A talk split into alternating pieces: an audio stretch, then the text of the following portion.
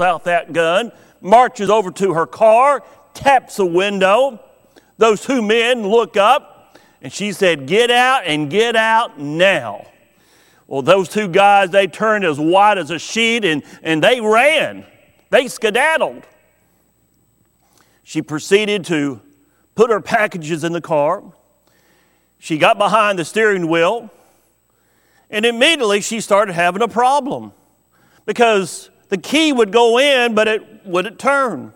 And she tried and tried, and she started to say, Well, they probably uh, damaged my ignition as they were trying to jimmy the key.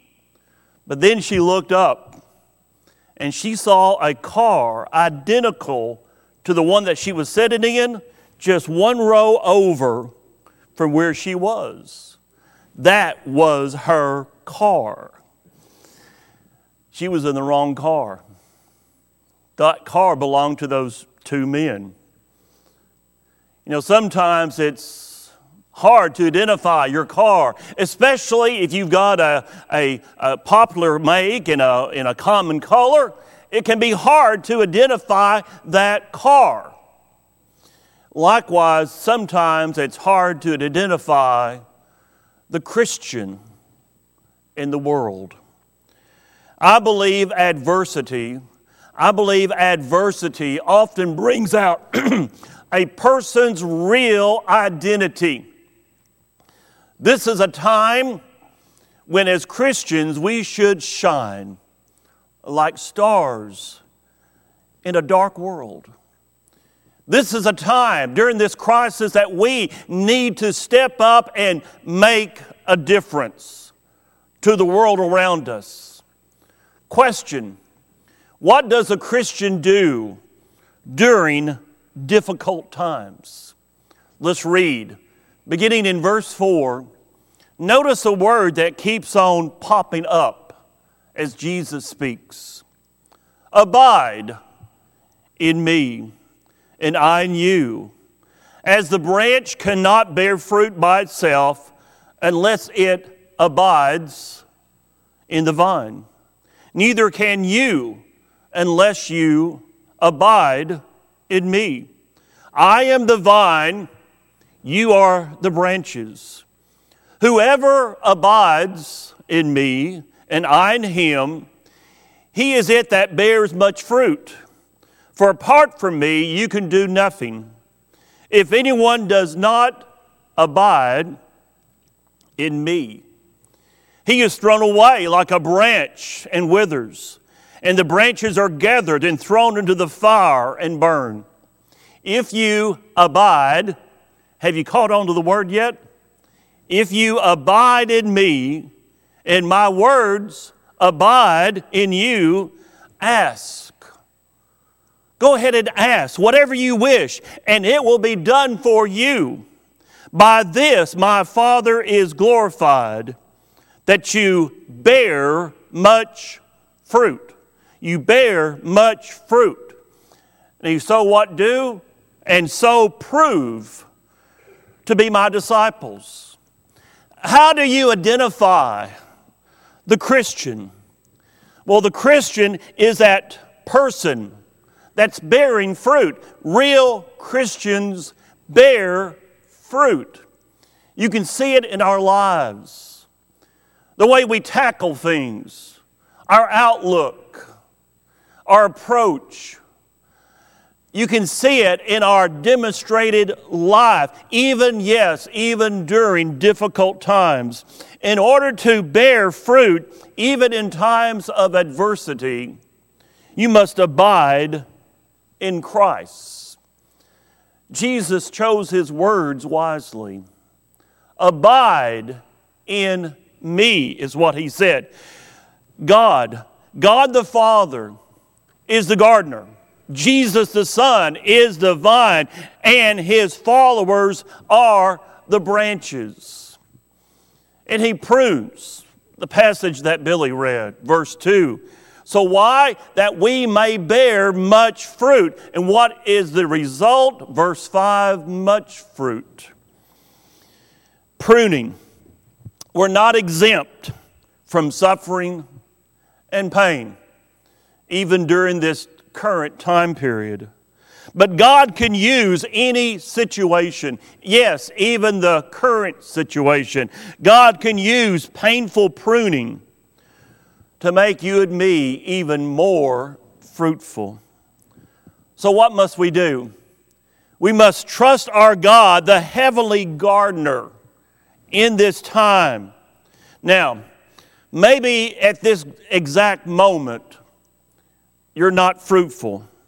Maybe it's because you're in a, a dark place and uh, you're confused, you're worried, you're baffled. Please be assured of this.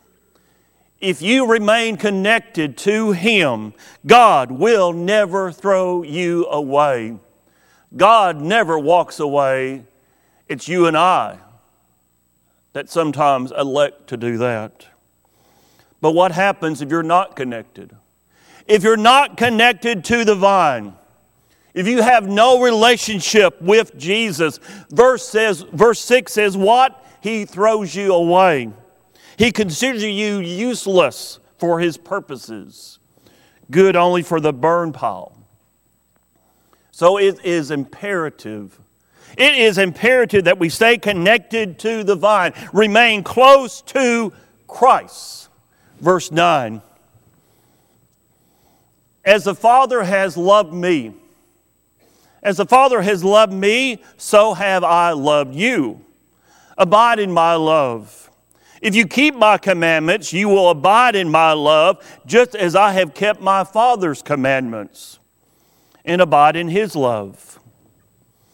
A few years ago, I was in Denver and I was passing through the airport and I, and I noticed a, a sign, a sign advertising a, a school, a school to learn how to ski. Now, you would expect to see signs like that in Colorado. There's a lot of skiing that is done in Colorado. But this sign was unique because it was advertising a school for blind skiers. And I thought to myself, blind skiers? People who are blind? How, how could they learn how to ski? So I did some research. Here's what I found it is a school and they do only teach blind people. It's one coach and one student, one on one. The blind student learns to trust the coach and learns to stay close to his coach, stay connected to that coach. And if the coach says turn right, you turn right. If he says turn left, you turn left. And a blind person can actually learn how to ski. I think so often in life, we're blind, not knowing which way to turn, especially in times like these. So, what must we do? Stay close to the instructor. As a result, you'll be blessed instead of stressed. Notice verse number seven God, what does God do for you? God will answer your prayers. And you'll find real joy even in the face of adversity. As I've been talking about on the message of hope, what is joy? Joy is the assurance of God's love. Joy is the assurance of God's promises. And joy is the assurance that God will never leave us. Verse 11 These things I have spoken to you, that my joy may be in you, and that your joy may be full. We find full joy when we abide in Christ a preacher decided he needed to lose some weight. I can relate to that. So he decided to take up the bicycle as exercise. So he bought a simple bicycle and he was out riding his bicycle, enjoying God's created nature. And one of his friends, a church member, saw him and say, Hey, guy, you, you need a few things. You, you need a gauge to tell you how many calories you're burning. And also, you need a gauge to tell you how far you've been. And, and, then you need a gauge to uh, tell you how fast you're going. And, and he named about uh, half a dozen different gauges that the preacher needed. So the preacher, being somewhat gullible, as we often are, uh, he went out and bought all those gauges. And now he's got a simple bicycle just full of gauges. And as he would go out, he would pay attention to the gauges and not pay attention to the world around him. Until one day he was actually attending a conference and he decided he wanted to go out on a bicycle run. He borrowed a bicycle from a friend that lived there, and it was a simple bicycle. And he got on that bicycle and he started pedaling around and he started looking around, and lo and behold, it was a joy again because he wasn't looking at all the gauges, he was looking around at what God had blessed him with. You see, I think so often in our, in our life, uh, all too often, we focus on the gauges of success and we miss out on the joy of the real Christian life. We get so wrapped up in, in all the things going on around us and, and having to want this and get this and possess that and buy this that we miss out. I think there's been one major benefit from this slowdown that we're in right now. And that is, I believe we're taking time for each other. We're taking time for our family. We're, we're spending more time together, and we are discovering the joy of just looking around and seeing what God has blessed us with. Let me urge you to abide in Christ, experience the joy of a fruitful and productive life. Abide in Christ first then with his life flowing through you, abound in love. Verse 12. This is my commandment. Once again, notice a word that keeps on popping up. This is my commandment that you love one another as I have loved you. Greater love has no one than this. Have you already guessed the word? It's, the word is love, but there's going to be a second word too. The first word is love. Greater love has no one than this that someone laid down his life for his friends. You are my friends if you do what I command you. No longer do I call you servant, for the servant does not know what his master is doing, but I call you friends. Love and friends. I called you friends, for all that I've heard from my Father, I have made known to you. You did not choose me, but I chose you, and appointed you that you should go and bear fruit, and that your fruit should abide, so that whatever you ask the Father in my name, he may give it to you. These things I command you, so that you will love one another love. Friends, Jesus wants us to love each other as friends because that's the way He loved us, not as a master and servant, but as friends. In fact, the word here that's translated friends, it can be used also to describe the inner circle of people connected to a king they were called the friends of the king. Well, we are friends with the king. Many years ago, it was quite common to see uh, mobile zoos going around small towns. This would be an 18 wheeler that would uh, come and park on a large parking lot. It would pop out the sides of the trailer to expand and, and people, children, could go and look at the animals. One such 18 wheeler pulled into a town, and, and a man uh, was going to go shopping. needed to go to the hardware store, and his two little kids, a daughter named Susie and her little brother named Billy, they saw the mobile zoo. They said, Daddy, can, can we go to, to the zoo?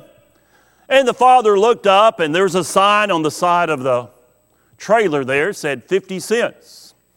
He said, Sure, go and look at the animals, and I'll be in the hardware store, and when you're through, come to me. And he gave them each 50 cents, knowing that probably he would have to go and drag them out of the mobile zoo because they would just stay there and wouldn't leave.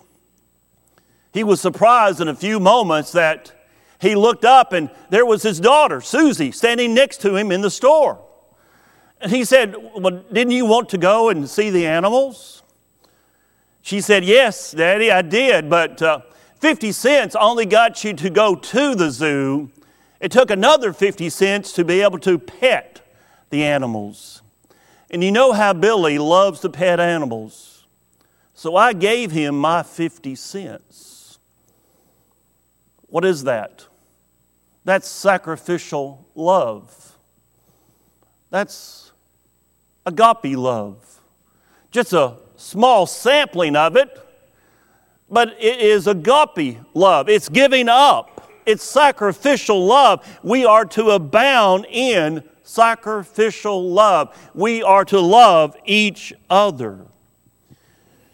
If you're a genuine follower of Christ and you abide in Christ, then with His life flowing through you, you abound in love, that sacrificial love for each other, then what? You advance in power. We become an effective witness for the Christ. People see Jesus through our actions. A living testimony for Christ is the greatest testimony you can have. Look at verse 18. If the world hates you, know that it has hated me before it hated you. If you were of the world, the world would love you as its own. But because you're not of this world, but I chose you out of this world, therefore the world hates you. They hated Jesus, and they'll hate his followers as well. Back on March the 27th, a article appeared by New York Times writer Katherine Stewart. And it was so vicious, so hateful, because in this article, she blamed the current crisis on Christians. She said it was our fault this has happened to the world. Was I surprised by her article? Actually, not, because she's of the world. Opposition is a fact. The Christian who is not conscious of being opposed had better watch out because that Christian is in danger. We will be opposed that is true. The world, the world hates genuine followers of Christ, but genuine followers of Christ do not hate the people in the world. No, we want to reach out to them, we want to help them, we want to show them the difference that Jesus makes in our lives. Verse 26 But when the Helper comes, whom I will send to you from the Father, the Spirit of truth, who proceeds from the Father. He will bear witness. Circle that word, bear witness, about me. And you also will bear witness. Again, circle that phrase. Because you have been with me from the beginning. Bear witness is actually one word in the Greek there. It's a Greek word martyrio. It's the same word that we get the word martyr from.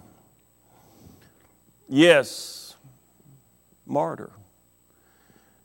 We bear witness even to the point of opposition, and in some cases in history, to the point of giving up our lives. But we're not alone. The Holy Spirit, the Paraclete, is with us. So even in the face of opposition, we don't have to be afraid. We can still let our light shine. I got to tell you a true story.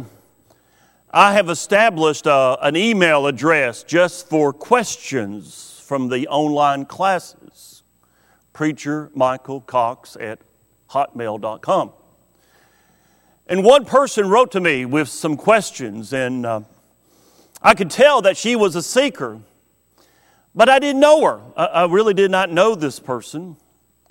So, in one of my correspondence to her, I said, I'm just curious, how, how did you find us? She found us by a share that one of our members had made of Billy's class. she is very interested. I've already contacted a friend of mine in the city that uh, where she lives. She gave me permission to share her name and address, and and he's going to complete that study. And I think very likely we'll have a new Christian there. How did that all start? It started because one of you shared it, shared Billy's class, and she happened to see it and watched. It's important to do what we can. And right now, one of the easiest things you can do is to share our classes. Billy and Tim have been doing an awesome job. I'm the weak link, but I'm in there too. And, and share those classes because you never know. You could have the next person that watches because of your share and is influenced for the cause of Christ. That's what genuine followers of Christ do. Even in difficult times, they abide in Christ, we abound in love, we advance with power, and you do the same and prove to be a genuine follower of Christ. Several years ago, a farmer, an old farmer up in northwest Arkansas. He was out to walk in his grounds, out in the woods, and he saw a baby eagle on the ground. Clearly, the eagle was hurt, damaged, abandoned.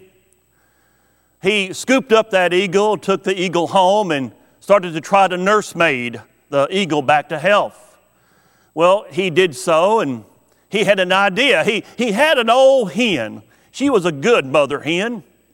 He wondered, I wonder if I put this eagle out there, this little baby eagle out there in the chicken, with the chickens, with this, with this mother hen, would this mother hen maybe adopt the eagle?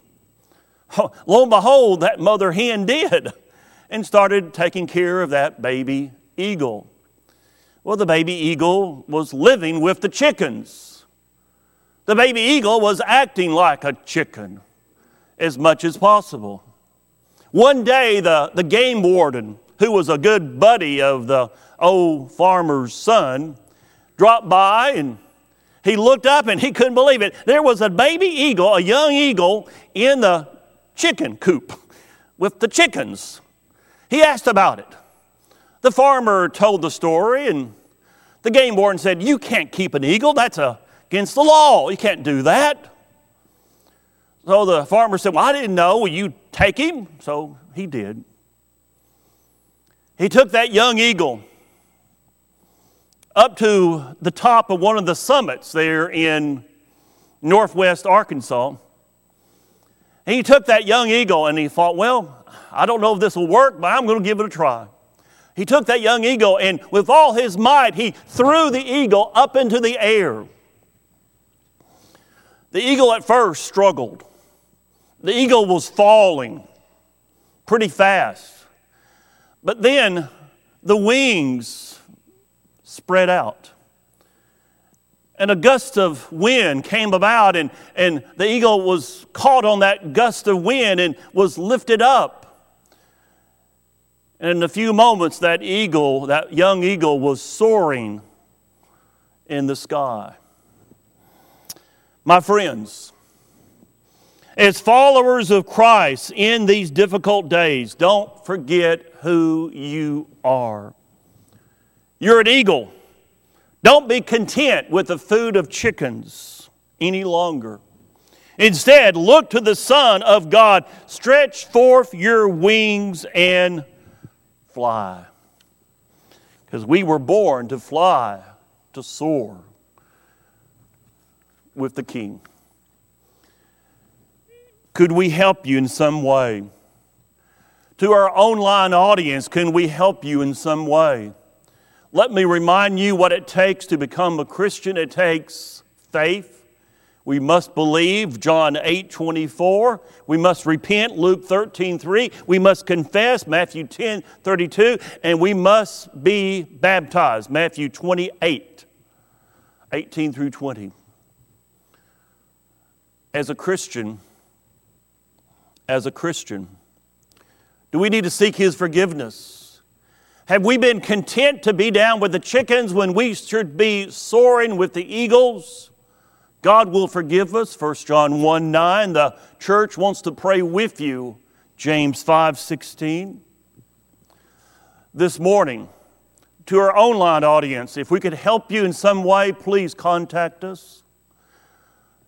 To those of us here, can we help you?